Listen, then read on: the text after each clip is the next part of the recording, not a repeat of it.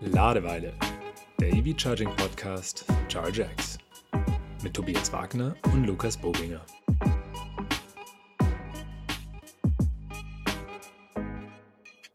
Tobi, das neue Intro macht mich immer noch wuschig. Also ich finde es einfach zu langsam. Vielleicht müssen wir da noch mal ran. Wie geht's dir heute? Ich habe mich schon dran gewöhnt tatsächlich. Ist ja, glaube ich, schon die dritte Episode damit. Ja. Genau. Aber mir geht's gut. Bin gespannt, äh, was uns heute so erwartet, aber ähm, kann mich nicht beschweren. Ja, ich bin äh, quasi gerade vom Messestand gekommen, äh, vom digitalen Messestand. Äh, Carson Bytes sind wir aktuell vertreten. Hast du schon mal vorbeigeschaut? Äh, durchaus. Ähm, ist ja was ganz Neues. Gell? Die Messen fangen jetzt langsam auch so wieder an, deswegen sind aber auch digitale Messen durchaus im, im Kommen und das waren ganz spannende äh, erste Tage, die wir da erlebt haben, die ist ja immer noch. Ja. Ähm, und das wird Geht uns auch noch ein paar Tage Weile. begleiten. Ja. Aber eben letzte Woche war ein ganz spannender Tag. Da haben wir quasi auch, wir von ChargeX haben da einen Workshop gehalten, Mhm. dass man das Thema Ladeinfrastruktur auch ein bisschen neuer gestalten kann. Ähm, und generell ein tolles Event, weil da irgendwie auch alte Welt auf neue Welt ein bisschen trifft, Absolut. weil Also- da alles vertreten war. Ganz spannend. unser, unser, unser Standnachbar ist, ist Sydney Industries. Vielleicht kennt man ihn noch, Sydney Hoffmann von den PS-Profis. Also ich hätte auch nie gedacht, dass wir mal in einer Messehalle zusammenstehen. Neben der Mehrfachsteckdose, das ist tatsächlich Ein G Wunderbar. G GT3 RS Vollcarbon neben neben E-Auto. So muss das sein. Aber macht Spaß trotzdem. aber digital. Das ist der Unterschied. Digital, natürlich.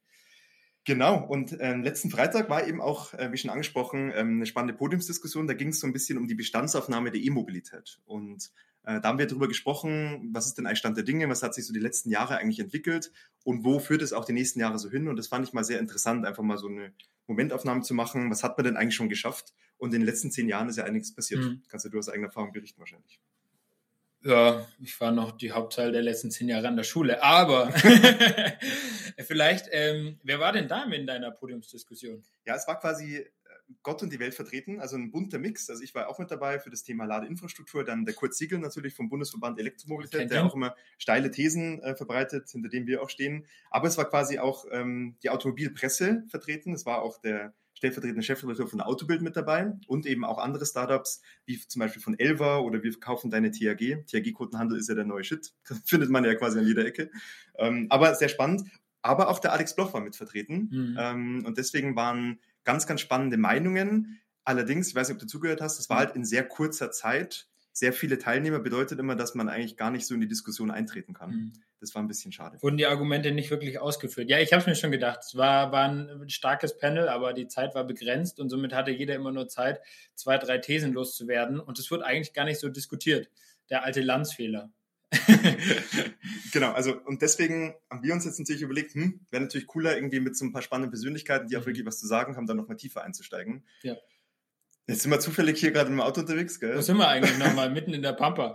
Genau, wir sind jetzt gerade in Meerbusch Ström an der Shell-Tankstelle und müssen gerade den ID3 natürlich nachladen. Ähm, Der ist zum Glück gerade leer, aber da gibt es eine gute Alpitronic-Ladestation, wo wir den gerade angesteckt haben. Shell, Und Shell macht's möglich. ist ja einfach eine Wette, dass wir jetzt wen treffen ähm, und uns noch einer was zum Thema. Ich hätte Lust auf einen YouTube-Millionär. Genau, und jetzt äh, lange Rede, kurzer Sinn. Ähm, davon läuft, kommt er schon um die Ecke. Ähm, Alex Bloch ist unser Gast heute. Servus, Alex, grüß dich. Hi, guten Tag. In Meerbusch seid ihr angekommen. Das ist doch, äh, ich krieg so mit, ihr habt das bisher noch nicht gekannt. Äh, ich Nee. äh, finde das aber klasse hier. Und äh, diese beiden Lader hier, also insgesamt vier 300 kW Ladestationen, die hier hängen, die mag ich sehr. Denn da mache ich meine ganzen Elektroauto-Supertests. Da Mhm. stehe ich und lade und freue mich ab und zu, wenn die Autos die Ladeleistung auch intern anzeigen. Aber manchmal muss ich sie auch außen ablesen und dann stehe ich im Regen. Aber das geht ja jetzt halt mal so richtig mit dem Update von ENBW. Wie sehr hast du dich über die Ladekurven gefreut? Ich habe mich mega drüber gefreut. Ich habe echt gejubelt. Also, das ist ja, ich, ich denke, was ist denn hier passiert? Äh, Sind wir plötzlich aus der DOS-Welt im Windows? NASA-Technik. und äh, plötzlich Ladekurve und äh, ich habe mich sehr gefreut und habe dann auch gleich äh, ein Posting auf LinkedIn losgelassen. Da habe ich gedacht, Mensch, da müssen sich doch alle genauso freuen wie ich. Lauter Zahlen. Ja, war so ein bisschen geteiltes Echo. Ja, was soll man jetzt mit den Zahlen? Wen interessiert das? Bin ich halt Ingenieur. Also, ich glaube, euch hat es auch gefreut.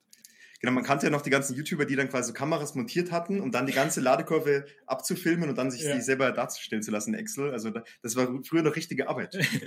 Aber Alex, äh, äh, bevor du über deine heimlichen Spleens und Ladekurven erzählst, möchtest du dich einmal kurz grob vorstellen? Wer bist du, was machst du, woher kennt man dich? Ja, also ich bin Alex Bloch, ich bin schon alt, möchte nicht sagen wie alt, aber ich bin schon sehr alt. und bin äh, eigentlich erstmal äh, bei der Motorpresse Stuttgart bei Automotor und Sport angestellt. Äh, dort Chefreporter.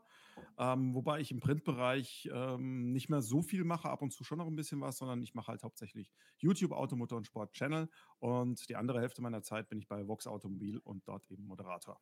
Jetzt kommt die ganz spannende Frage, wie landet man im Medienbusiness? ähm, wie, wie, landet man im Medienbusiness? Ähm, man will es von immer, man will es immer machen. Das ist das Allerwichtigste. Also tu das, was du wirklich liebst und was du immer machen willst. Und mir war ganz klar, schon in meiner Jugend, ich möchte Journalist werden. Ich möchte Fachjournalist werden. Weil ich es einfach faszinierend fand, wie man sehr komplizierte Themen äh, rüberbringen kann. Äh, ich habe damals äh, nicht nur Automotor und Sport schon mit 12, 13 Jahren gelesen, sondern auch Stereoblay und äh, Audio. Und da gab es einfach Autoren, gerade bei Stereoblay, die es geschafft haben, mir zu erklären, wie ein Elektron durch einen Verstärker hindurchgeht. Und ich hatte keine Ahnung, was er mir da erzählt, aber ich habe ihm das jedes Wort geglaubt und ich fand es faszinierend und ich wusste, das will ich auch irgendwann mal können. Und äh, daher kommt auch meine Liebe sowohl zur Elektrik, Elektronik wie auch zu Autos, genau aus der Zeit. Ich glaube, die Technikverliebtheit merkt man dir auch an. In allen Berichten gehst du doch eine Stufe tiefer als die anderen Reporter, die bloß an der, an der Oberfläche das Ganze berichten. Und das, glaube ich, weiß man auch zu schätzen mittlerweile. Aber ja, das Thema E-Mobilität zieht sich ja bei dir jetzt mittlerweile ganz gut durch. Es gibt immer mehr Berichte drüber. Ähm, was war denn so dein erster Kontaktpunkt mit dem Thema Elektromobilität, wenn du zurückblickst? Also, ja, ich bin ja, wann, wann bin ich zu Automotor und Sport gekommen? Das war 2001. Und am Anfang war da natürlich, das war eine Welt, die vor allem Diesel und Benziner beherrscht war. Und zu dem Zeitpunkt damals vor allem sogar Diesel, weil war man mitten im Dieselboom-Bereich. Und die Elektromobilität, das war so ein bisschen spleenig, gab es ab und zu mal etwas.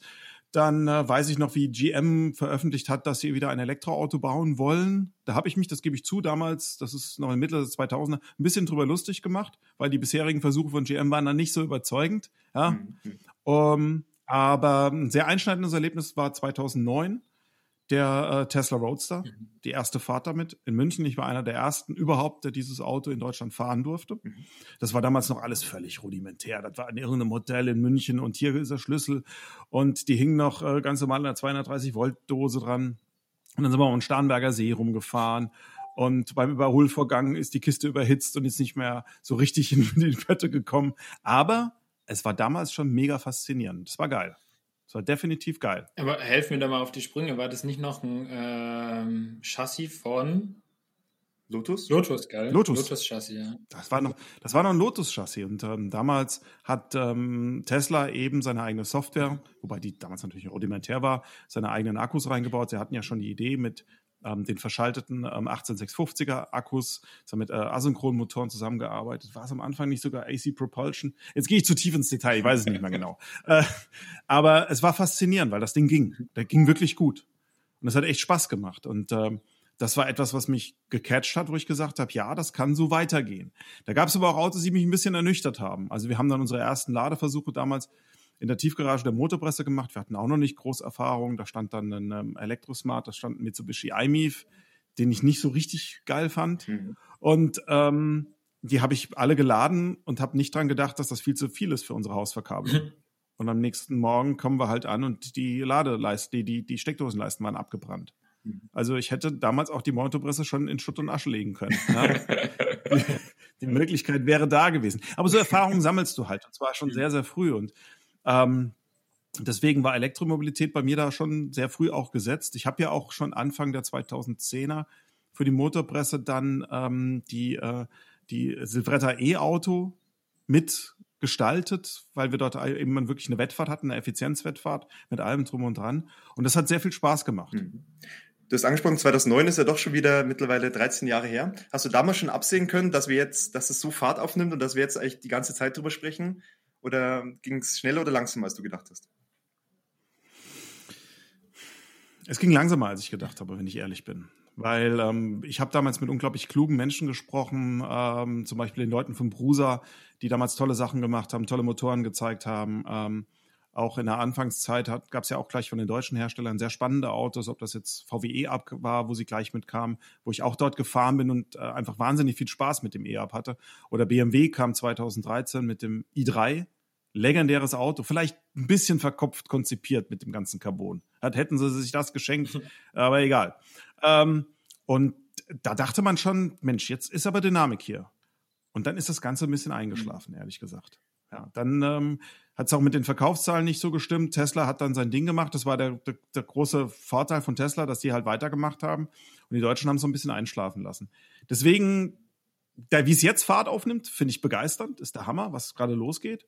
Aber zwischendurch war so ein bisschen Ebbe. Mhm. Vielleicht da eine kurze Werbeeinblendung. Tatsächlich Episode 4 von unserem Podcast haben wir mit mhm. dem Thomas Niendl gemacht, äh, der von Brusa kam und auch damals diesen 22 kW Onboard Charger vom Smart damals entwickelt hat, der höchst effizient war. Also da kann man mal reinhören, wenn es einen interessiert. Da wurde der Begriff Snack Charging geprägt.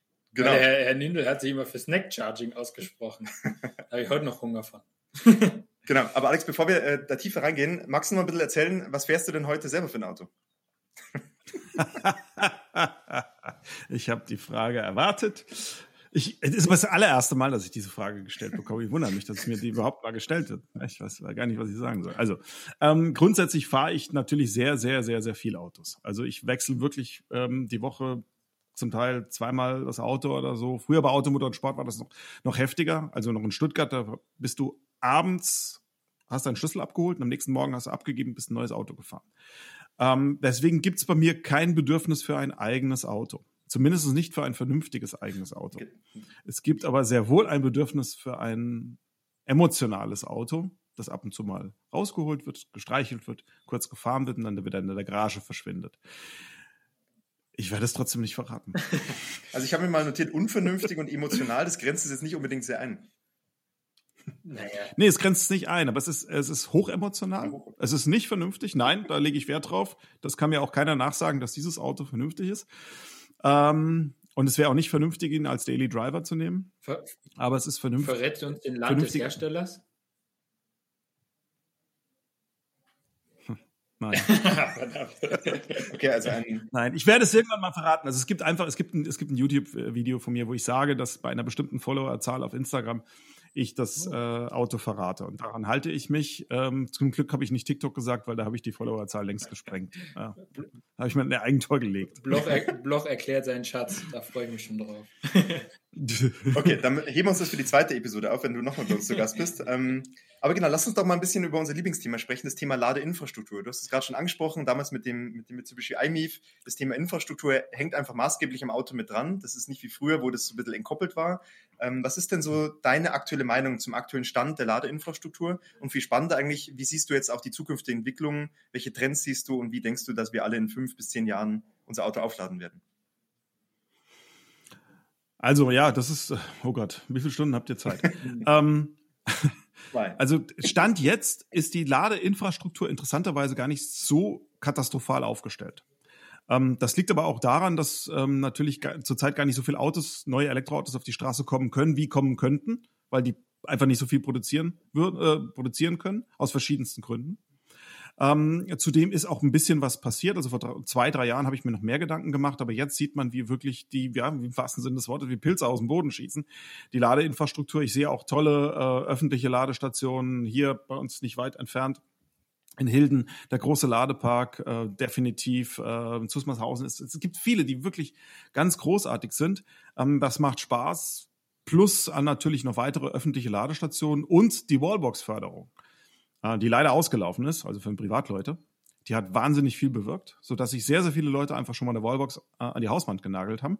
Und ich sehe auch hier jetzt ganz viele Wallboxen und das entzerrt natürlich das ganze System, weil ähm, natürlich die, äh, man als Neuelektroautofahrer erstmal lernen muss, dass man nicht ein klassischer Tanker ist. Mhm. Man muss nicht zur Tankstelle, um wieder Energie reinzukriegen. Nee, die hole ich mir vor allem mal zu Hause. Auch wenn jetzt natürlich viele in Mietwohnungen und so weiter insistieren und sagen, ah, Moment, hier, das sind aber jetzt First World, World Problems, die du da gerade raushaust, das stimmt ja.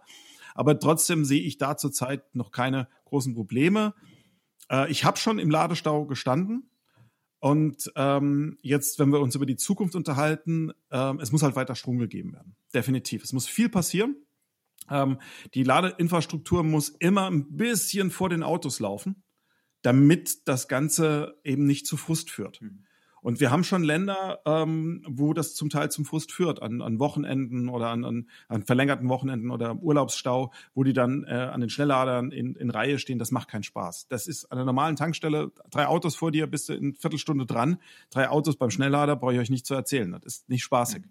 Also da muss definitiv was passieren. Nur für mich ist halt ganz wichtig, es ist nicht nur Schnellladen, es ist nicht nur DC, sondern das muss ähm, an allen Ecken muss was passieren. Das muss an den Wallboxen passieren, an öffentlichen Ladestationen, vor allem auch die Arbeitsstellen. Das ist ein ganz wichtiger Punkt. Also eigentlich müsste der Staat das massiv fördern, dass an den Arbeitsstellen Lademöglichkeiten geschaffen werden. Da gleich mal zwei Fragen hinterher. Äh, kannst du zu Hause laden? Hast du eine Wallbox installiert? Pass auf, jetzt wird's ganz fett. Ich habe zwei. Oh, abkassiert. Deswegen ist der Fördertopf auch schon alle. äh, ich habe keinen Fördertopf benutzt. Aber das heißt Nein. ja quasi, wenn dein äh, das Auto, das du immer ähm, zum Testen vor, vor der Tür hast und dein privates Auto laden musst, brauchst du zwei Wallboxen. Also ist das Auto, von dem wir hier sprechen, elektrisch. nein, nein, nein, nein, nein, nein, nein, nein. Das äh, ist nicht elektrisch, ja, notiert. so, wir kommen der Sache näher. Wir haben noch 20 Minuten, um da Stückchen für Stückchen näher zu kommen. Genau. Nee, okay, komm, so viel kann man schon verraten. Nein, er ist nicht elektrisch. Er ist, er ist nicht elektrisch. Ähm, aber ich wollte zwei Wallboxen haben weil wir natürlich nicht hier äh, alleine sind, ähm, weil ähm, auch Situationen ähm, kommen, wo zum Beispiel ähm, quasi meine, meine Schwiegereltern ankommen. Ähm, die wollen dann hier laden. Äh, ich habe noch einen Testwagen da stehen, ich will auch noch laden. Und so muss das gleichzeitig geschehen. Ja, ich habe natürlich auch nochmal äh, von Juice, kann man ruhig sagen, weil die wirklich einen großartigen Ladejob machen, äh, auch noch ein mobiles Ladekabel, das ich beim Testen verwende. Also ich bin da bestens versorgt, aber das ist auch das Mindeste, was man, Entschuldigung, von einem modernen Autojournalisten erwartet, dass er da gut versorgt ist. Darf ich da gleich mal nachfragen bei der Motorpresse? Äh, Gibt es da schon Infrastruktur hm. für die Mitarbeiter oder wie habt ihr das dort gelöst? Ja, die Motorpresse ist da ähm, ziemlich modern, ehrlich gesagt. Die haben äh, relativ früh schon mit ähm, entsprechenden Energiebetreibern da Deals ausgemacht. Wir haben bei uns in der Motorpresse, und das wird auch weiter ausgebaut, eine Menge ähm, AC-Ladestationen äh, bis 22 kW. Die können auch wunderbar ausgelesen werden. Ähm, wir haben ähm, auch, das habe ich leider nicht, das ist ein bisschen das Problem, wir haben auch äh, einen Deal mit der äh, NBW, dass wenn dort an Schnellladern geladen wird, dass sie dann direkt die Daten bekommen von der NBW. Aber mit einer gewissen Verzögerung. Hätte ich auch gerne. Nur die Verzögerung ist für mich zu lange. Da ist mein YouTube-Video schon gedreht. Ja. Dann kann ich ja sagen, also kriegt er dann nächste Woche, was da geladen worden ist. Nee, das ist gut. Also da kann man es der Motorpresse keinen Vorwurf machen. Da ist schon von Anfang an hier wirklich vorgesorgt worden. Mhm. Was hast du denn so die letzten Monate so an Trends identifiziert? Du hast ja viele Autos getestet, sowohl wahrscheinlich spezielle AC-Ladesysteme, aber auch viel DC-Laden. Was waren denn so die Highlights der letzten Monate, an die du dich gerade erinnerst beim, beim Ladetest von den Fahrzeugen? Ach, da waren eine Menge Highlights dabei. Also wirklich viele Autos, die mir Spaß machen. Und äh, das ist etwas, was ich grundsätzlich mal sagen muss. Mir macht es wahnsinnig viel Spaß, wenn ich sehe, wie viel neue und spannende Elektroautos gerade auf den Markt kommen. Wie da, wie da ein Konkurrenzkampf entsteht, wie, wie ähm, die, jeder hat so seine Vorteile und jeder zeigt dem anderen auch nochmal, hier, ich kann das nochmal besser. Und dann war für mich definitiv schon mal einschneidend, als hier äh, Hyundai Ioniq 5 ankam. Mhm. Im Sommer. Ja, kein Thema. Hat gut funktioniert im Sommer, sogar exzellent. Es war ein Traum. Äh, ich hatte ihn dann im Winter nicht mehr, das konnte ich dann auch nicht abdecken, aber ich habe mir dann nochmal einen geholt, um wirklich mal die Winterladeprobleme bei ihm zu mhm. checken. Mhm. Wobei, das haben sie ja dann auch, dann auch relativ schnell, ich sag mal, ein bisschen in den Griff bekommen. Mhm. Mit Winterlademodus und alles. Also man sieht, da wird reagiert. Das fand ich aber schon mal begeisternd. Und jetzt, was mich, das kann ich definitiv sagen, demnächst kommt der Elektroauto-Supertest äh, dazu. Äh, was mich umgehauen hat, war Porsche Taycan GTS Sport Turismo. Wow, was für ein Auto. Mhm. Mann, Mann, Mann. Ja, das war geil. Da, da kommen wir jetzt. Der hat auch geladen wie ein großer. Das war, das ist ja der eigentliche Punkt. Ich kenne ja die Entwicklung des, von Porsche. Ich weiß ja, wie ich die ersten Taycan geladen habe, wie es funktioniert hat, schnell war, aber nur kurzzeitig und irgendwie dann doch nicht auch so richtig das, was man jetzt als Weltneuheit erwartet hat. Mhm. Und wie sie das Ganze dann aber ausgebaut haben. Jetzt sind sie auf dem Stand. Mhm. Dann kannst du wirklich sagen, 10 Minuten, 200 Kilometer Reichweite drin. Mhm. Und das ist geil. Du, du hast gerade zwei Autos verglichen aus zwei, zwei unterschiedlichen Kontinenten. Wie siehst du allgemein die Rolle der deutschen Marken oder europäischen Marken im Vergleich zu den asiatischen Marken? Ähm, also wenn wir jetzt ganz speziell die asiatischen Marken uns, also ganz speziell Hyundai und Kia anschauen, dann sind das die, die ähm, am meisten, ich sage es wirklich von allen Herstellern, von allen, da ist Tesla auch dabei, am meisten sich entwickelt haben. Das ist der helle Wahnsinn, wie, mit welcher Geschwindigkeit die sich weiterentwickeln, nochmal einen draufsetzen, wenn du dir siehst, ich meine, auch, auch ähm, Hyundai Ioniq war schon noch nicht der Fünfer, sein Vorgänger, war schon ein tolles Auto, weil er aerodynamisch schon äh, sehr gut gemacht war. Ein bisschen kleiner Akku, aber insgesamt schon ein Auto, das gut funktioniert hat, aber noch nicht richtig schnell geladen hat. Das haben die adressiert und zack, mit der nächsten Generation da was draufgesetzt. Und da kommen jetzt viele, viele Punkte. Die haben auch noch Baustellen. Ja, definitiv. Aber das ist geil. Ähm, die deutschen Hersteller haben halt immer noch ihre klassischen Stärken natürlich im, im, typischen Automobilbau. Die wissen, wie man Lenkung, wie man Fahrwerke baut. Die wissen, wie man Interieur gestaltet. Und zwar nicht nur hip, sondern auch so, dass ich es anfassen will. Ähm, auch viele andere Punkte, die auch für das, das längere Wohlbefinden in einem Auto wichtig sind. Ist er leise? Ein Elektroauto ist nicht per se leise. Ich nenne jetzt keine Marken, aber da gibt's riesige Unterschiede. Und das macht halt sehr viel Wohlbefinden mhm. Ähm, und so hat jeder, jeder seine Stärken und das ist aber auch gut so, weil die gucken sich dann das auch voneinander ab und versuchen das dann weiterzuentwickeln. Mhm. Es gibt keinen Kontinent, der gerade so richtig die Nase vorne hat. Ähm, das ist aber auch irgendwie, also allgemein, sagen wir es mal so, in Einzelbereichen schon. Mhm. Neben Asien und Europa gibt es ja noch Nordamerika. Ähm, da auch ganz spannend deine Meinung. Ähm, Tesla diskutiert ja auch im, im, im Ausland quasi die Supercharger zu öffnen. Also ist ja eines der flächendeckendsten Ladenetzwerke, mhm. die es eigentlich auf der Welt gibt. Ähm, was ist denn da deine Meinung dazu? Da gibt es ja auch viel Pro und Contra. Ähm, du bist sicher auch schon viele Teslas Probe gefahren. Was denkst du denn dazu, dass Tesla so ein Ladestationsanbieter also, wird? Da ich ja äh, ich weiß, dass die Elektromobilität sehr viele Menschen hat, die eine durchaus kräftige Markenfreude haben, sagen wir es mal so. Das ist mir völlig fremd. Ich bin daran interessiert, dass ähm, Nachhaltigkeit beim Antrieb sich so schnell wie möglich und so und so einfach wie möglich für alle verbreitet. Das ist mein einziger Ansatzpunkt. Alles andere interessiert mich nicht. Marken sind mir völlig egal. Mir ist es auch völlig egal, wer welche Marke führt, sondern das soll für alle so einfach und so schnell wie möglich funktionieren. Und deswegen sind proprietäre Systeme nicht mehr die Zukunft. Ganz, ganz klar. Es ist auch nicht mehr äh, heutzutage nicht mehr sinnvoll, dass ich äh, mir noch überlegen muss, welche Ladekarte ich jetzt wo nehme sondern eigentlich muss ich überall einfach laden können. Das muss unkompliziert sein. Ähm, der Kunde draußen darf sich überhaupt keine Gedanken machen, ob das funktioniert oder nicht. Und da bin ich definitiv für eine Öffnung, auch wenn das Probleme mit sich bringt. Ich finde das so lustig. Wir können ja das Beispiel Tesla nehmen, die ein wirklich großartiges Netzwerk aufgebaut haben.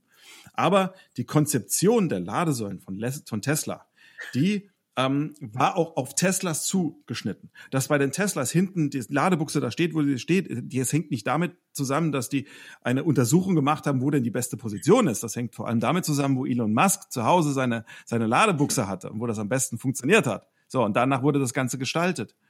Und jetzt gibt's natürlich andere Autos, die da hinfahren, wo das nicht mehr so funktioniert. Aber das kann man den anderen Autos nicht vorwerfen. Ja. Sondern eigentlich muss man in Zukunft eben Möglichkeiten schaffen, für alle schnell und vernünftig laden zu können. Mhm. Da mal eine kleine Anekdote, die kenne ich noch im Studium. Vielleicht kannst du sie bestätigen, Alex. Warum eigentlich deutsche mhm. Autos meistens den Tankdeckel rechts haben und amerikanische Autos den Tankdeckel links? Weil der Amerikaner komfortabler ist, der will ganz schnell irgendwie dahin kommen, wie beim Tesla ja auch links hinten. Mhm. Und die Deutschen sind mhm. sicherheitsbewusster, wenn man auf der Autobahn liegen bleibt, dass man quasi auf der sicheren Seite den Tankstutzen nachfüllen Zum kann. Nachfüllen. Ähm, ich weiß nicht, ob was dran ist, aber irgendwie macht die Begründung Sinn und deswegen laden die Teslas links hinten wahrscheinlich. Das kann, kann wunderbar, das kann wunderbar sein. Also die Begründung zu dem zu der Tesla Ladebuchse, die habe ich von einem ehemaligen Tesla Mitarbeiter, der äh, aus LA, der hat das erzählt. Ähm, der ist jetzt äh, bei einem anderen äh, sehr äh, erfolgreichen Startup dort und der hat das erzählt, wie das dann läuft. Ist dann manchmal ganz lustig. Aber so sind ja viele Dinge, die, äh, die aus eher banalen Gründen heraus entstanden sind. Aber denkst du nicht, dass, die, dass das auch ein Differenzierungsfaktor ist, dass man quasi auch diese Markenbindung, man ist schon immer Porsche gefahren und fährt auch immer Porsche, dass die ja bei den jüngeren Generationen abnimmt und dass man dann sagt, man hat ja noch ein Ladenetzwerk hinten dran und dadurch auch mehr Autos verkaufen kann? Denkst du, dass es nicht doch eine Daseinsberechtigung in der Zukunft hat? Aus rein unternehmerischer Sicht? Aus unternehmerischer Sicht kann ich da vielleicht schon etwas verstehen. Aus ähm, jemand aus meiner Sicht, der ich einfach ein Interesse daran habe, dass nachhaltige Antriebe sich so weit wie möglich, so schnell wie möglich verbreiten, kann ich es natürlich nicht verstehen. Also das ist halt, das ist ein großer Unterschied, ja. Ähm, und ich glaube, dass aber, wir werden in fünf Jahren nicht mehr darüber diskutieren. Da wird es einfach offen sein. Und ihr müsst ja auch die, mal die Levels bei Tesla sehen. Tesla hat, ist ja mit einem, einem gewaltigen Investitionsaufwand da reingestiegen. Sie haben diese Ladestationen aufgebaut, haben sie in Vorleistung getreten, haben Strom kostenfrei abgegeben, was ich grundsätzlich aus Nachhaltigkeitsgründen eigentlich überhaupt nicht gut finde. Ich finde, Energie darf nie im Leben äh, umsonst mhm. abgegeben werden. Es ist etwas wert, es ist hergestellt worden. Also muss man einen Preis dafür zahlen. Der darf nicht zu hoch sein, aber, aber sie hat einen Preis. Aber sie haben das gemacht, um das, anzu, um das anzuschieben. Und das war sehr clever aus unternehmerischer Sicht. Und äh, jetzt geht es denen natürlich auch darum, ganz klar, die wollen äh, das auslasten und die wissen auch, dass im Strombereich natürlich auch sehr viel Geld verdient werden kann. Mhm. Ja, wieso sollen sie denn nur mit Teslas Geld verdienen, wenn sie doch mit allen anderen, wenn sie dort laden, auch noch Geld verdienen können? Mhm. Also wie gesagt, ich bin da nicht Elon Musk, ich bin da nicht Tesla, aber ich glaube, es gibt verschiedenste Gründe. Wir haben jetzt ganz viel über auch Supercharger und Bequemlichkeit geredet und an jedem Standtisch muss man das Thema Laden irgendwie rechtfertigen. Jetzt kommt die Motorpresse ursprünglich aus Stuttgart und im Ländle sagt man äh, Geschmäckle. Was muss denn passieren, dass das Thema Laden dieses Geschmäckle, dieses Problem, den Problemstatus verliert aus deiner Sicht? Na, wir müssen alle mal ein bisschen realistisch werden, sowohl die Kritiker wie auch die glühenden Verfechter. Sagen wir es mal so. Wir fangen mal mit den äh, Kritikern an. Ich habe das ja auf der Carson Bytes auch gehört, welche äh, Luxusprobleme man mit einem Porsche Taycan haben kann, ja, die sich aber am Schluss darauf herunterbrechen lassen, dass vergessen wurde, das Auto vorzukonditionieren. Ja, und ansonsten, was ist jetzt passiert? Jetzt ist gerade der Bildschirm dunkel. Wir hören dich. Ah, jetzt, wieder da. Ah ja, okay. Bildschirm war gerade dunkel. Hat sich Ja, gerade der Ladesäule, weil wir sind ja vor der Ladesäule. Also, scheiße. Schneide dir bitte raus. Okay. Äh, so, also, ähm, nochmal. Also, man hat es auf der Carson Bytes äh, ja gesehen, da können auch schon mal Luxusprobleme auftauchen, wenn jemand mit seinem äh, Taycan äh, nicht richtig laden kann oder lange warten muss. Und im Endeffekt ist es, wir sind zwar ganz harten Bedienfehler gewesen. Hm. Das Auto wurde nicht vorkonditioniert. Ähm, es wurde nicht auf den Bildschirm drauf geschaut, ob die Ladestation wirklich frei ist oder nicht, weil das gibt er ja in Echtzeit an. Und das funktioniert. Das ist wunderbar. Und wenn man da mit den Tools, die einem gegeben werden, umgeht, vernünftig umgeht, dann hat man schon mal deutlich weniger Probleme und kann sich auch darauf einstellen. Weil ich kann es ganz klar sagen, ich bin mit dem Taycan, wo wir gerade über das Ländle rede, ich habe ja 25 Jahre in Stuttgart gewohnt, ähm, ähm, bin ich äh, nach ähm, Neckar-Taifingen gefahren und bin dort den ELORian gefahren, also den elektrisch angetriebenen DeLorean. Und das habe ich alles mit dem Taycan gemacht und es hat äh, wunderbar funktioniert, wenn man einfach mit ein paar Sachen umzugehen weiß. Ja, nicht jede Ladestation liegt, das, da sind wir dann bei den Sachen, die in Zukunft halt noch besser werden müssen, liegt einer, an der Autobahn direkt dran. Du musst manchmal runterfahren. Ja, du musst dann über mehrere Ampeln, Bad Honnef zum Beispiel, musst du über mehrere Ampeln, bis du dort bist, hast du 10, 15 Minuten weg, bis du überhaupt an der Ladestation stehst. Das ist Laden selbst gar nicht mehr so interessant. Und ähm, da muss einfach viel mehr an der Autobahn geschehen. Äh, aber äh, es ist so, dass viele Leute natürlich dann es auch ein bisschen übertreiben. Oder wenn dann gejammert wird, ah, ich muss eine Lade, ähm, da mit dem Auto muss ich eine Ladekarte nehmen, Plug and Charge wäre doch viel besser. Aber lieber Gott, also die Sekunde die Ladekarte dran zu halten, das kann es jetzt nicht sein. Ja, dran halten und weiter, weiter geht's. Hm. Was aber ähm, auch stimmt ist, dass wir ein, ein realistisch werden müssen zum Thema Laden. Das ist nichts, was man romantisieren kann. Also es ist nicht so, dass ich, auch ich, ich stehe nicht gerne an der Ladestation. Eigentlich bin ich lieber zu Hause. Wenn ich abends vom Drehen Mendig komme, dann möchte ich Viertelstunde früher zu Hause sein und nicht eine Viertelstunde an der Ladestation stehen. Ganz ehrlich, habe ich nichts davon. Ob mir dann Netflix oder so, ist mir völlig egal. Ich will zu Hause sein, will ein Bierchen trinken, meinen Hund streicheln. ähm, und deswegen ähm, muss da natürlich einiges passieren. Die, die, die, die Ladungen insgesamt müssen nochmal schneller werden. Definitiv. Wir müssen noch mehr aufbauen. Ähm, das Ganze kann äh, durchaus noch ein bisschen bequemer werden. Mein kleiner Wunsch ist schon auch vielleicht äh, so, so kleine Sachen wie ähm, mal eine Überdachung bei manchen Ladestationen, weil du musst dann schon mal raus. Ja, ähm, also es gibt viele kleine Punkte und natürlich eine wirkliche Info, also eine Information darüber, ob etwas funktioniert oder nicht. Ich habe kein Problem damit, wenn etwas nicht funktioniert. Aber dann muss es mir das System mitteilen. Und wenn mir die Lade-App sagt, da ist eine Ladestation, die funktioniert und ich fahre hin und sie funktioniert nicht, das ist blöd. Ja. Aber denkst du nicht auch so, dass dieser mediale Fokus auf das Thema Schnellladen, auf das Thema öffentliches Laden auch das Bild so ein bisschen trügt? Denn wenn man jetzt regelmäßig Elektroauto fährt, dann kommt das ja durchaus selten vor. Ich meine, die, die Batteriegrößen steigen, man, man kommt deutlich weiter, auch wenn man einfach von zu Hause voll loslädt. Wird sich das noch verstärken, denkst du, dass einfach ähm, man im Alter gar nicht mehr so viele Touchpoints da, damit hat, wie man es heute vielleicht hat? Ja klar, das muss man den Leuten schon erklären, dass äh, äh Laden nicht tanken ist. Dass ich also in den meisten Fällen morgens mit einem, wenn ich, wenn ich vernünftig lade, mit einem zu 80 Prozent gefüllten Auto losfahre. Mhm. Ja. Und ähm, das, das muss man den Leuten schon erklären, weil das ist für die noch ein bisschen abstrakt. Das können die so nicht, noch nicht so richtig vorstellen. Und wenn du das dann mal erlebt hast, dann funktioniert das schon. Aber ähm, ich bin jetzt jemand, der wirklich sehr, sehr viel fährt. Sehr, sehr viel. Also ich würde mal sagen, boah, 30, 40.000 Kilometer im Jahr äh, elektrisch, das ist schon eine Menge. Und dann ähm, willst du auch äh, event in Eventualitäten mal eine Ladestation haben, die funktioniert. Du willst auch mal reisen, dass das funktioniert. Das ist, ähm, es muss alles ineinander greifen. Man kann nicht nur auf das eine setzen, aber du hast vollkommen recht. Das Wichtigste ist zu Hause und dieses, wie, wie habt ihr das vorhin genannt? Dieses Snack Charging, das ist Micro, Micro Charging. Ja.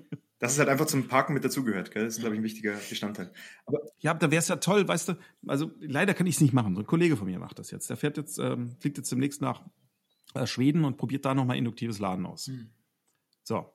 Und das ist immer noch so ein kleiner Traum von mir, dass du in Zukunft vor dem Supermarkt 20 induktive Ladestationen liegen hast. Ja, sie haben ein bisschen mehr Verluste, kein Thema. Aber die liegen da einfach. Du fährst dahin, du machst dir keine Gedanken. Und in dem Moment, wo du da einkaufst, fängt sofort deine Ladung an. Und das ist doch geil. Hm. Nimmt einfach jede Barriere raus, ja, genau. Ähm, ja.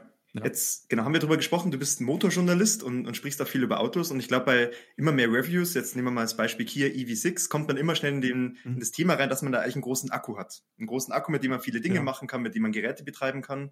Wie denkst du, wird sich auch so dein Job die nächsten Jahre entwickeln, weil es ja immer mehr Schnittstellen gibt, irgendwie mit dem Haus, mit smarten Energiemanagement, mit irgendwie auch Geld verdienen mit dem Elektroauto. Siehst du da was oder wirst du irgendwann mal die Grenze ziehen und sagen, da kommt jetzt so der, der Energiejournalist irgendwie mit rein? Oder wie? Würde mich mal interessieren.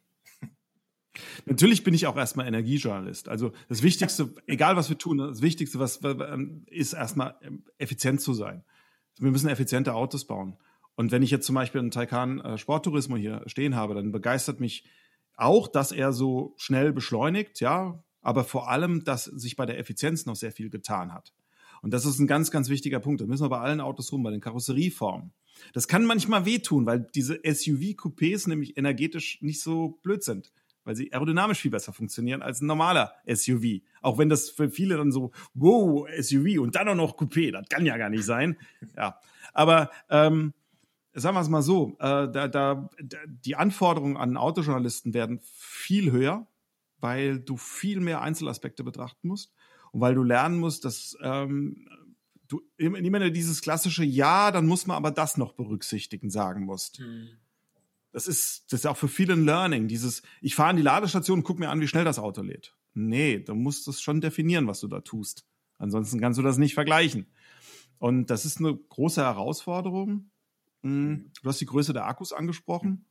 Ich bin ähm, gar nicht so der Vertreter dieser, dieser, äh, da gibt's ja diesen Verzichtsjournalismus, äh, äh, der dann sagt, ja, die Akkus müssen alle noch viel kleiner werden und das ist alles zu groß und die Ressourcen.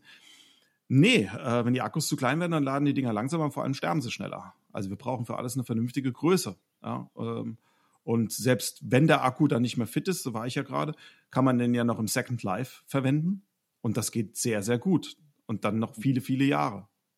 Muss ich unterstützen. Ich bin auch ein Fan tatsächlich von großen Akkus mit allen Nachteilen, die damit reinkommen, weil allein dieser Heimgebrauch, du hast eine Solaranlage drauf, gell, du kannst dann einfach mehrere Tage überbrücken, wenn die Sonne halt nicht scheint, was du mit einem kleinen Akku halt einfach nicht machen mhm. kannst. Das heißt, dieses Puffern von erneuerbaren Energien ist einfach ein ganz zentraler Aspekt.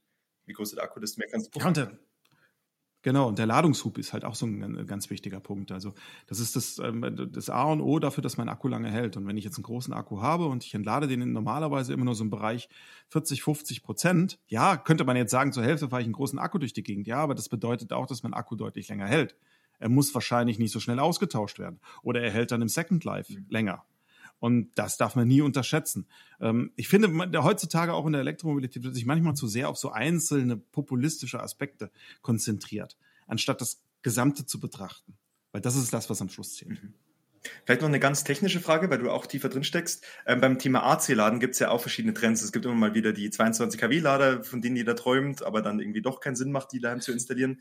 Wo denkst du, wird denn die Reise beim, beim Onboard-Charger hingehen, also dass man AC laden kann? Und wird es den in Zukunft überhaupt noch geben? Ist ja auch eine spannende These. Mhm. Ja, das ist, eine, ist, eine, tolle Frage. Also ich fange erstmal mit den 22 kW-Ladern an, ähm, weil ich da auch mit den jüngeren Kollegen dem letzten eine Diskussion hatte, weil die gesagt haben, ja, aber das erwarte ich doch von dem Auto. Und dann sage ich, nee, erwarte ich nicht von dem Auto. Das ist jetzt eine Übergangsphase, wo wir gerade noch 22 kW laden können. Wenn wir uns anschauen, wie unsere Straßenzüge versorgt sind, die Trafestationen, die davor sitzen, wie die dimensioniert sind, dann kriegen die einen Vogel, wenn da alle zum gleichen Zeitpunkt mit 22 kW laden würden. Auch wenn du mit den Energieversorgern redest, sagen die, nein, das geht jetzt vielleicht mal, muss man ja auch genehmigen lassen, ganz wichtig. Aber in Zukunft werden wir da über Lastmanagement ähm, ganz andere Dinge sehen, auch, verschieden, auch, auch von der Lade, verschiedene Ladezeiten, um eben die Belastung nicht so hoch zu setzen. Deswegen ist 11 kW doch eine sehr vernünftige Ladung, kriege ich jeden Akku über Nacht voll. Mhm. Alles gut. Ähm, der nächste Step ist natürlich, dass ich dann äh, auf den Onboard-Charger verzichte, was aber auch wieder bedeutet, dass mein Charger natürlich in meiner Ladungs Ladestation drin ist, was sie wieder teurer macht. Und wenn wir uns anschauen, was DC-Lader Kosten kannst du machen, bist aber gleich im schon relativ hohen äh, vierstelligen Bereich drin. Aber du hast, VW wird das ja zeigen, ähm, dann auch wieder Vor Vorteile beim bidirektionalen Laden. Ähm, deswegen glaube ich schon, dass wir in einigen Jahren bei den neuen Autos vielleicht auf Onboard Charger verzichten. Aber jetzt kommen ja so viele Autos auf den Markt, die sie schon drin haben. Da haben wir dann schon eine Ladeinfrastruktur. Hm, dann zieht sich da, das zieht sich dann schon noch sehr, sehr lange, dieser mhm. Schweif. Ich habe auch gerade einfach an die ganzen 22 kW städtischen Säulen, weil ich glaube, ich habe noch nie eine, eine 11 kW städtische Säule gesehen. Äh, wenn man denen mhm. komplett irgendwie ja, ihre Existenz dadurch raubt, da gucken die, gucken die Städte und Kommunen auch blöd in die, in die Wäsche. Und ein Punkt ist ja auch quasi das Tolle am Elektroauto, ist, man kann sie überall aufladen. Mhm. Also wirklich nicht auf Dauer natürlich, aber theoretisch an jeder Steckdose. Und diese Vorteile werden natürlich dann auch so ein bisschen dahin. Ich habe bloß die Frage gestellt, weil quasi beim EQXX, jetzt ganz neu von Mercedes, diese mhm. Studie, die vorgestellt wurde, die mhm. da auch komplett darauf verzichtet, wahrscheinlich so ein bisschen aus Gewichtsgründen. Mhm. Aber die Frage war natürlich, ob da noch mehr dahinter steckt, ob man da auch eine Vision interpretieren kann. Aber ich glaube, das wird der Markt so ein bisschen Klar. entscheiden. Gell? Also das, ja, aber im Endeffekt wird es für den Kunden, zumindest weil er zu Hause lädt, nicht günstiger. Weil ob er die Ladestation jetzt bei sich im Auto drin hat und zahlt oder ob er sie zu Hause äh, den, den Charger, das ist wahrscheinlich ist es im Auto sogar günstiger, weil vielleicht sogar größere Stückzahlen. Ich, ist schwer zu sagen. Also im Grunde genommen ist es eigentlich, wenn man wirklich drüber nachdenkt, ein bisschen Unfug, dass so etwas im Auto rumgefahren wird. Ja. Ähm, aber auf der anderen Seite ist das etwas, was wir noch sehr lange äh, haben werden. Ähm, ich weiß nicht, inwiefern da VW auch nochmal, wie gesagt, mit dem der bidirektionalen Gleichstromladen etwas dann ändern kann. Wobei, da habe ich erst geschimpft, weil ich gesagt habe, ja, da brauchen die Leute jetzt Gleichstromlader zu Hause. Das ist teuer. Mhm. 2.000, 3.000 Euro für einen Lader, das will eigentlich, wollen wenige zahlen. Mhm. Wir hatten, oder du hast gerade eben schon angesprochen, das Thema Lastmanagement, Ladesteuerung, wann wer wie lädt. Das ist unser täglich Brot hier bei Judge X und wir fangen eigentlich immer bei Null an, das Thema zu erklären. Wäre es nicht die Aufgabe von Automobiljournalisten, den Leuten zu erklären, was Lastmanagement bedeutet? Also ich glaube, ich habe es auch schon erklärt. Ich weiß, ich habe in meinem Leben schon so viel erklärt. Frag mich nicht, ob ich das nicht auch schon mal erklärt habe. Doch, natürlich, das ist unsere Aufgabe. Wir sind die Erklärer der Autowelt. Wir sind ähm, natürlich die Leute, die sagen, welche Techniken gut funktionieren, was wir in Zukunft sehen, aber wir sind auch die Erklärer der Autowelt. Ähm, und das ist ein ganz, also so sehe ich das zumindest, ein ganz, ganz wichtiger Punkt, dass die Leute das verstehen. Ja, ich habe jetzt ähm, aktuell ein Video gemacht mit einem äh, regionalen äh, Stromnetzbetreiber, äh, Mark E. Ähm, aus der Nähe von Hagen. Ähm, da haben wir sehr, sehr viel zum Thema ähm, Stromnetz erklärt, Speicherung und ähnliches ich glaube, ich habe Lastmanagement nur erwähnt.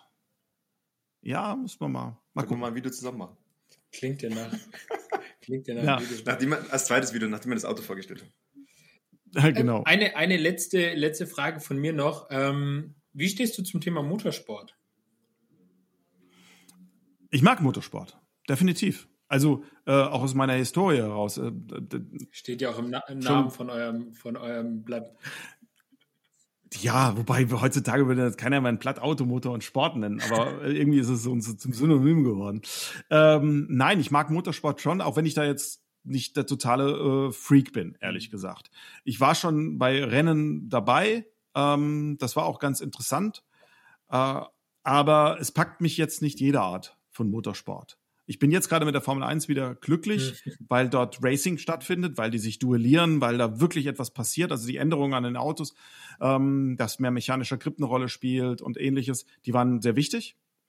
Ähm, ich war bei Formel E und das hat mich ein bisschen ratlos hinterlassen. Nicht, weil da jetzt das Ton fehlt, das ist mir egal. Ja, aber irgendwie hat es mich ratlos hinterlassen. Da sind, fahren diese Autos auf Straßenreifen, das ist ja nichts anderes, durch die Gegend mit relativ einheitlichen äh, Antriebssträngen und ähm, dann gibt es so eine komische Computerspieleinheiten, wo dann wer wie einen Boost bekommt. Das war für mich irgendwie ganz eigenartig. Da spiele ich lieber hier. da bin ich wahrscheinlich zu alt dafür, ja. Also, sorry, da setze ich mich lieber hier an meinen Simulator und fahre und fahr Rennen und das finde ich dann spannender. Ja, spannend.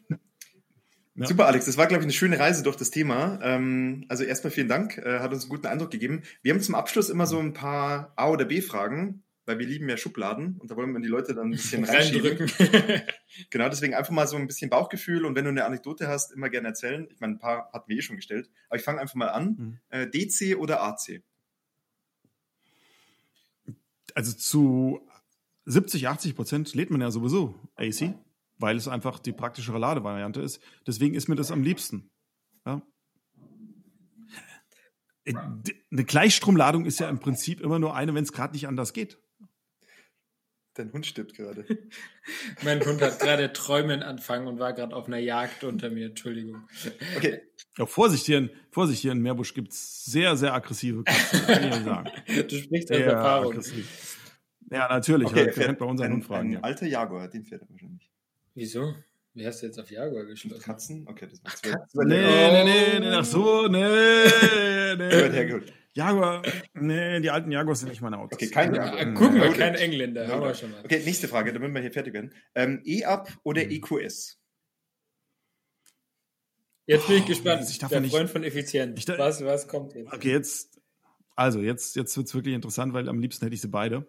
Ähm, aber ich habe es geliebt, mit dem EQS zu reisen. Ich bin mit dem Auto wirklich gereist und ich habe es genossen, wie leise der ist und äh, wie der mich durch Deutschland getragen hat. Das hat mir Spaß gemacht. Und das, ja, also dann EQS, Luxuskind. Sehr gut. Äh, Ladekarte oder App? Nee, Apps nicht. Nein, mit Apps gehe ich nicht um. Also ja, Instagram und TikTok, ja, das ist schon Hashtags, da kriege ich schon einen Vogel. Ähm, und ich habe äh, meine Ladekarten, die funktionieren wunderbar, hältst du dran, läuft. Ladekarte ist gut. Aber denkst du nicht, das ist immer unser Lieblingsstatement, ist so eine Ladekarte nicht so ein Blankoscheck, den man hinhält? Und eine Preiserhöhung hat man gar nicht mitbekommen? ja, da fragt ihr jetzt, da muss ich jetzt auch, da muss man jetzt auch ehrlich sein, da fragt ihr ein bisschen den Falschen, denn die Ladekarten, die ich habe, die gehen über meine Firma. Das ist mein Job. Wenn ich lade, dann gehen die über meine Firma. Deswegen, ähm, und trotzdem achte ich darauf. Ich habe zwar, ich habe mehrere Ladekarten, ich habe eine, äh, die universell geht, damit wirklich nichts schief geht. Die ist teuer, das weiß ich auch. Und ich habe noch äh, eine andere, die ist günstiger, aber die geht nicht überall. Äh, auch wenn es jetzt nicht mein Geld ist, in Anführungsstrichen, sollte man aber trotzdem darauf achten. Und es ist im Endeffekt ja auch Energie. Mhm. mhm. Weil wir gerade schon beim Thema Preise waren, ähm, gratis bei Aldi oder teuer bei Ionity? Wenn ich bei Aldi einkaufe, dann gerne gratis bei Aldi, aber ich kann euch sagen, es hat noch nie Situation gegeben, dass da die Ladestation frei war. Was ich gar nicht mag, sind Stromschnorrer. Also wenn ich bei Aldi lade, dann will ich da auch, dann muss ich da auch einkaufen. Das halte ich für das Mindeste, was man tut, weil der, der macht das ja auch. Der gibt diesen Service ja frei, damit ich dort einkaufe. Um mich hinzustellen und vielleicht für andere, die dort einkaufen, das zu blockieren, finde ich nicht in Ordnung. Mhm. Was ich mich schon immer gefragt habe, hat Aldi überhaupt die Notwendigkeit, die Ladestationen auszubauen? Weil jeder, der dorthin fährt, sieht dann, oh, ist besetzt, parkt sich daneben und geht trotzdem einkaufen. Ja, es ist wirklich so. Also das geht auch wahrscheinlich zurück. Also es gibt jetzt noch ein paar ähm, Ladestationen, die kein Geld kosten, aber weil sie wirklich so oft missbraucht worden sind, ähm, kann es sehr gut sein, dass wir diesen Service in Zukunft nicht mehr haben. Und das finde ich schade. Mhm. Ich glaube, ich, also ich bin gespannt. Ich glaube, ich kenne die Antwort. Taycan oder Model S? Taycan, 100 Prozent. 100 Prozent. Ich bin sie beide gefahren. Beide gefahren fand ich beide äußerst faszinierend, aber ähm, ein Auto ist, äh, ist, für mich nicht einfach nur 0 auf 100. Mhm. Das ist, das ist Drag Race. Sondern ein Auto ist für mich die Gesamtheit, die, die Kunst, es so abzustimmen, dass es so lenkt, so funktioniert, so federt, so einlenkt, wie ich das mag. Das ist, das, das, das packt mich. Dafür muss ein Auto noch nicht mal äh, elends viel PS haben, aber das muss mich packen. Und da bin ich ganz klar beim Taycan. Hm. Ähm, wenn du viel auf Reisen bist, Route planen oder spontan aufladen? Ich bin Routenplaner. Definitiv. Ja. Also, das, wie dem einen Kollegen passiert ist, dass man eben losfährt und sich dann wundert, mein Akku lädt ja gar nicht schnell, weil er ist ja noch bolzenkalt. Äh, das, äh, das, nee, gar nicht. Ich bin aber einer, der natürlich alles plant. Also, wenn ich fahre, quasi jede Fahrt von mir wird protokolliert. Immer. Also, ich, ich fahre nie, ich kann, äh, meine, meine Mitfahrer kriegen immer einen Vogel, weil ich kann nie einfach nur so fahren ich muss mir immer überlegen, wenn sie eine Situation und was verbraucht er denn jetzt und wieso das jetzt? Also das ist nicht einfach, mit mir unterwegs zu sein. Hm. Ich, ich, spannende Sache ist da, wenn man mal versucht, drauf loszufahren und jetzt mal auf der Autobahn von Schild zu Schild. Man sieht öfters äh, italienische Kaffeehersteller als die Information, ob es hier eine Ladestation gibt oder nicht. Also mhm. ich finde, das drauf losfahren und einfach mal gucken, ob da was ist, das ist aktuell noch sehr schwer möglich. Ja, ich meine, der begrenzte. Oh, da ich. Ja. Ja, sorry. Ich meine, der begrenzte Faktor ist natürlich mittlerweile auch gar nicht mehr so das Auto, sondern auch häufig der Mensch. Wenn du irgendwie zwei, drei Stunden unterwegs bist, dass du dann doch mal auf die Toilette musst, gell? Mir ging es gerade einfach nur um die Transparenz und Kennzeichnung von diesen Autoraststätten und Höfen. Also du siehst immer schon zwei Kilometer, was der Diesel kosten wird, aber ob die da eine Ladestation haben, siehst du meistens erst, wenn du dran schon vorbei bist. Ja, absolut. Das ist, das ist komplett korrekt, aber auch das, was ähm, jetzt gerade nochmal angeklungen ist, mit dem, dass man natürlich Pausen machen muss. Und da kommt jetzt der entscheidende, das ist, das ist der entscheidende Knackpunkt. Wir hatten es vorhin von dem Geschmäckle beim Laden. Ähm, es ist dann super, wenn ähm, das Auto nicht für mich entscheidet, wann ich Pause machen muss, sondern ich mache Pause, weil ich Pause machen muss nach drei, vier Stunden oder zwei Stunden zum Beispiel, weil ich pinkeln, weil ich einen Kaffee trinken will, dann lade ich auf. Aber wenn das Auto mir vorher sagt, dass ich das machen muss, obwohl ich persönlich das noch nicht machen muss, dann ist das noch kein gutes Gefühl. Mhm. Aber wir kommen in den Bereich hinein, wo ich einfach sage, okay, dann stelle ich mich jetzt hin und lade und alles funktioniert.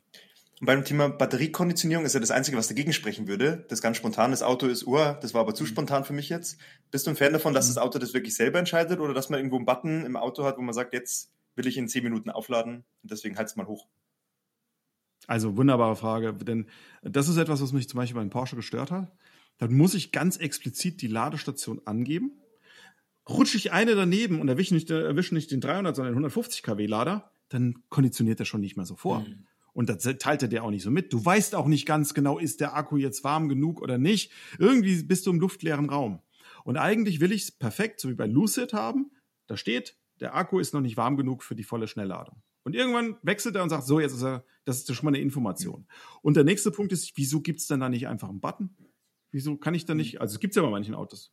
Drücke ich drauf und jetzt lade ich, jetzt lade ich auf. Alles gut. Würde ich mir ja zum Beispiel auch bei Hyundai wünschen. Ähm, denn Hyundai hat ja immer noch eine äh, sehr, wie drücke ich es nett aus? Rudimentäre Ladeplanung. Mhm. ja. Und ähm, da geht's ja nicht anders, als dass du dich quasi mit einer Sonderzielsuche zur nächsten Ladestation hangelst.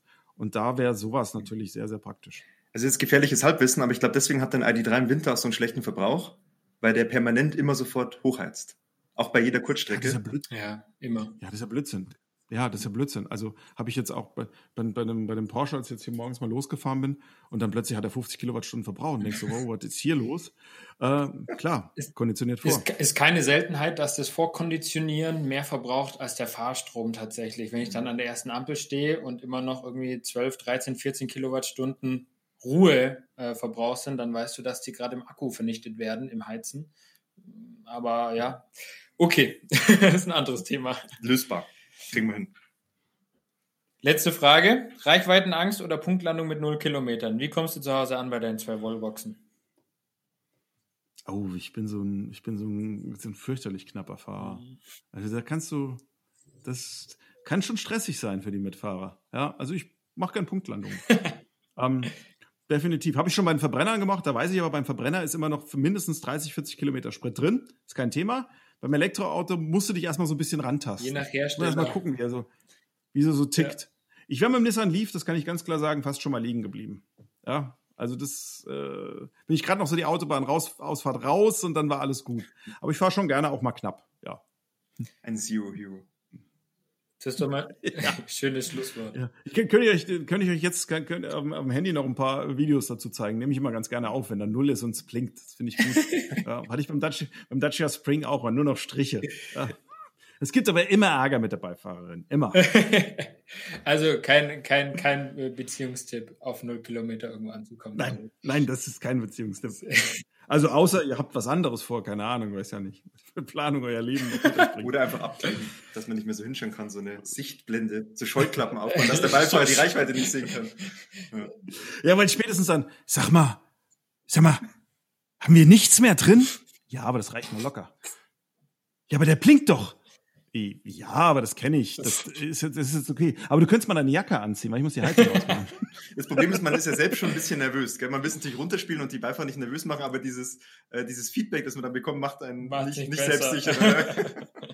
nein, nein, natürlich nicht. Also komm, unter uns hört uns ja keiner zu, deswegen kann man das ja ruhig sagen. Natürlich ist man auch mal nervös. Ja? Und auf der Autobahn liegen bleiben will keiner. Ja. Aber man ist ja meistens selber schuld. Ich wollte gerade sagen, man ist selber schuld, man weiß, dass dieses Gefühl irgendwann eintritt äh, und spätestens, wenn der nächste Berg äh, vor einem auftaucht. Weil du bist sicher auch schon mal mit dem Verbrenner liegen geblieben, deswegen.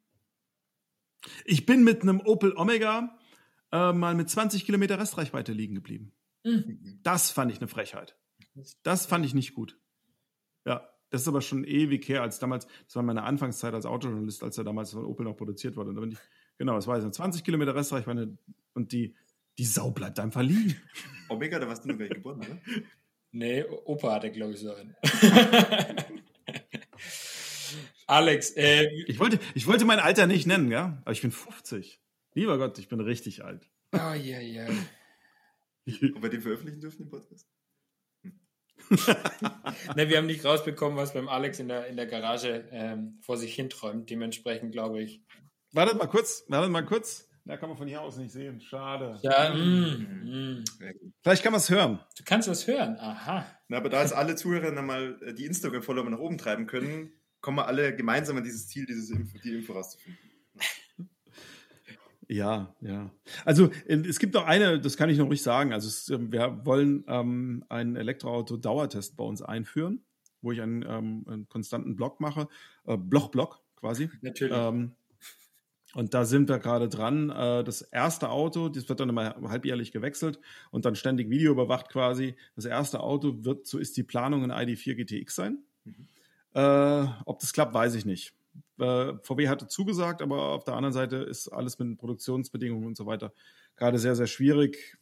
Ich hoffe es, weil es wäre ein guter Einstieg und dann werden wir uns ein nach dem anderen Auto daran äh, mal durch die Elektromobilität hangeln. Ich will dann auch die Verbräuche aufzeichnen, alles drum und dran. Also, schauen wir mal. Hosen runter. Ist aber dann nicht. Sind wir gespannt, ja. Perfekt. Ich auch. Alex, vielen lieben Dank für deine Zeit. Ich glaube, dein Auto ist mittlerweile voll, unseres auch. Ähm, spannender Ausblick. Ich glaube, eine coole Ergänzung zur Cars and Bytes Diskussion. Ähm, war nur signifikant mehr Informationsgehalt drin jetzt. Ähm, spannende Geschichte. Auch du bringst deine persönliche Note rein, die wir alle sehr schätzen. Mach weiter so. Und wir freuen uns dann auf den nächsten Podcast.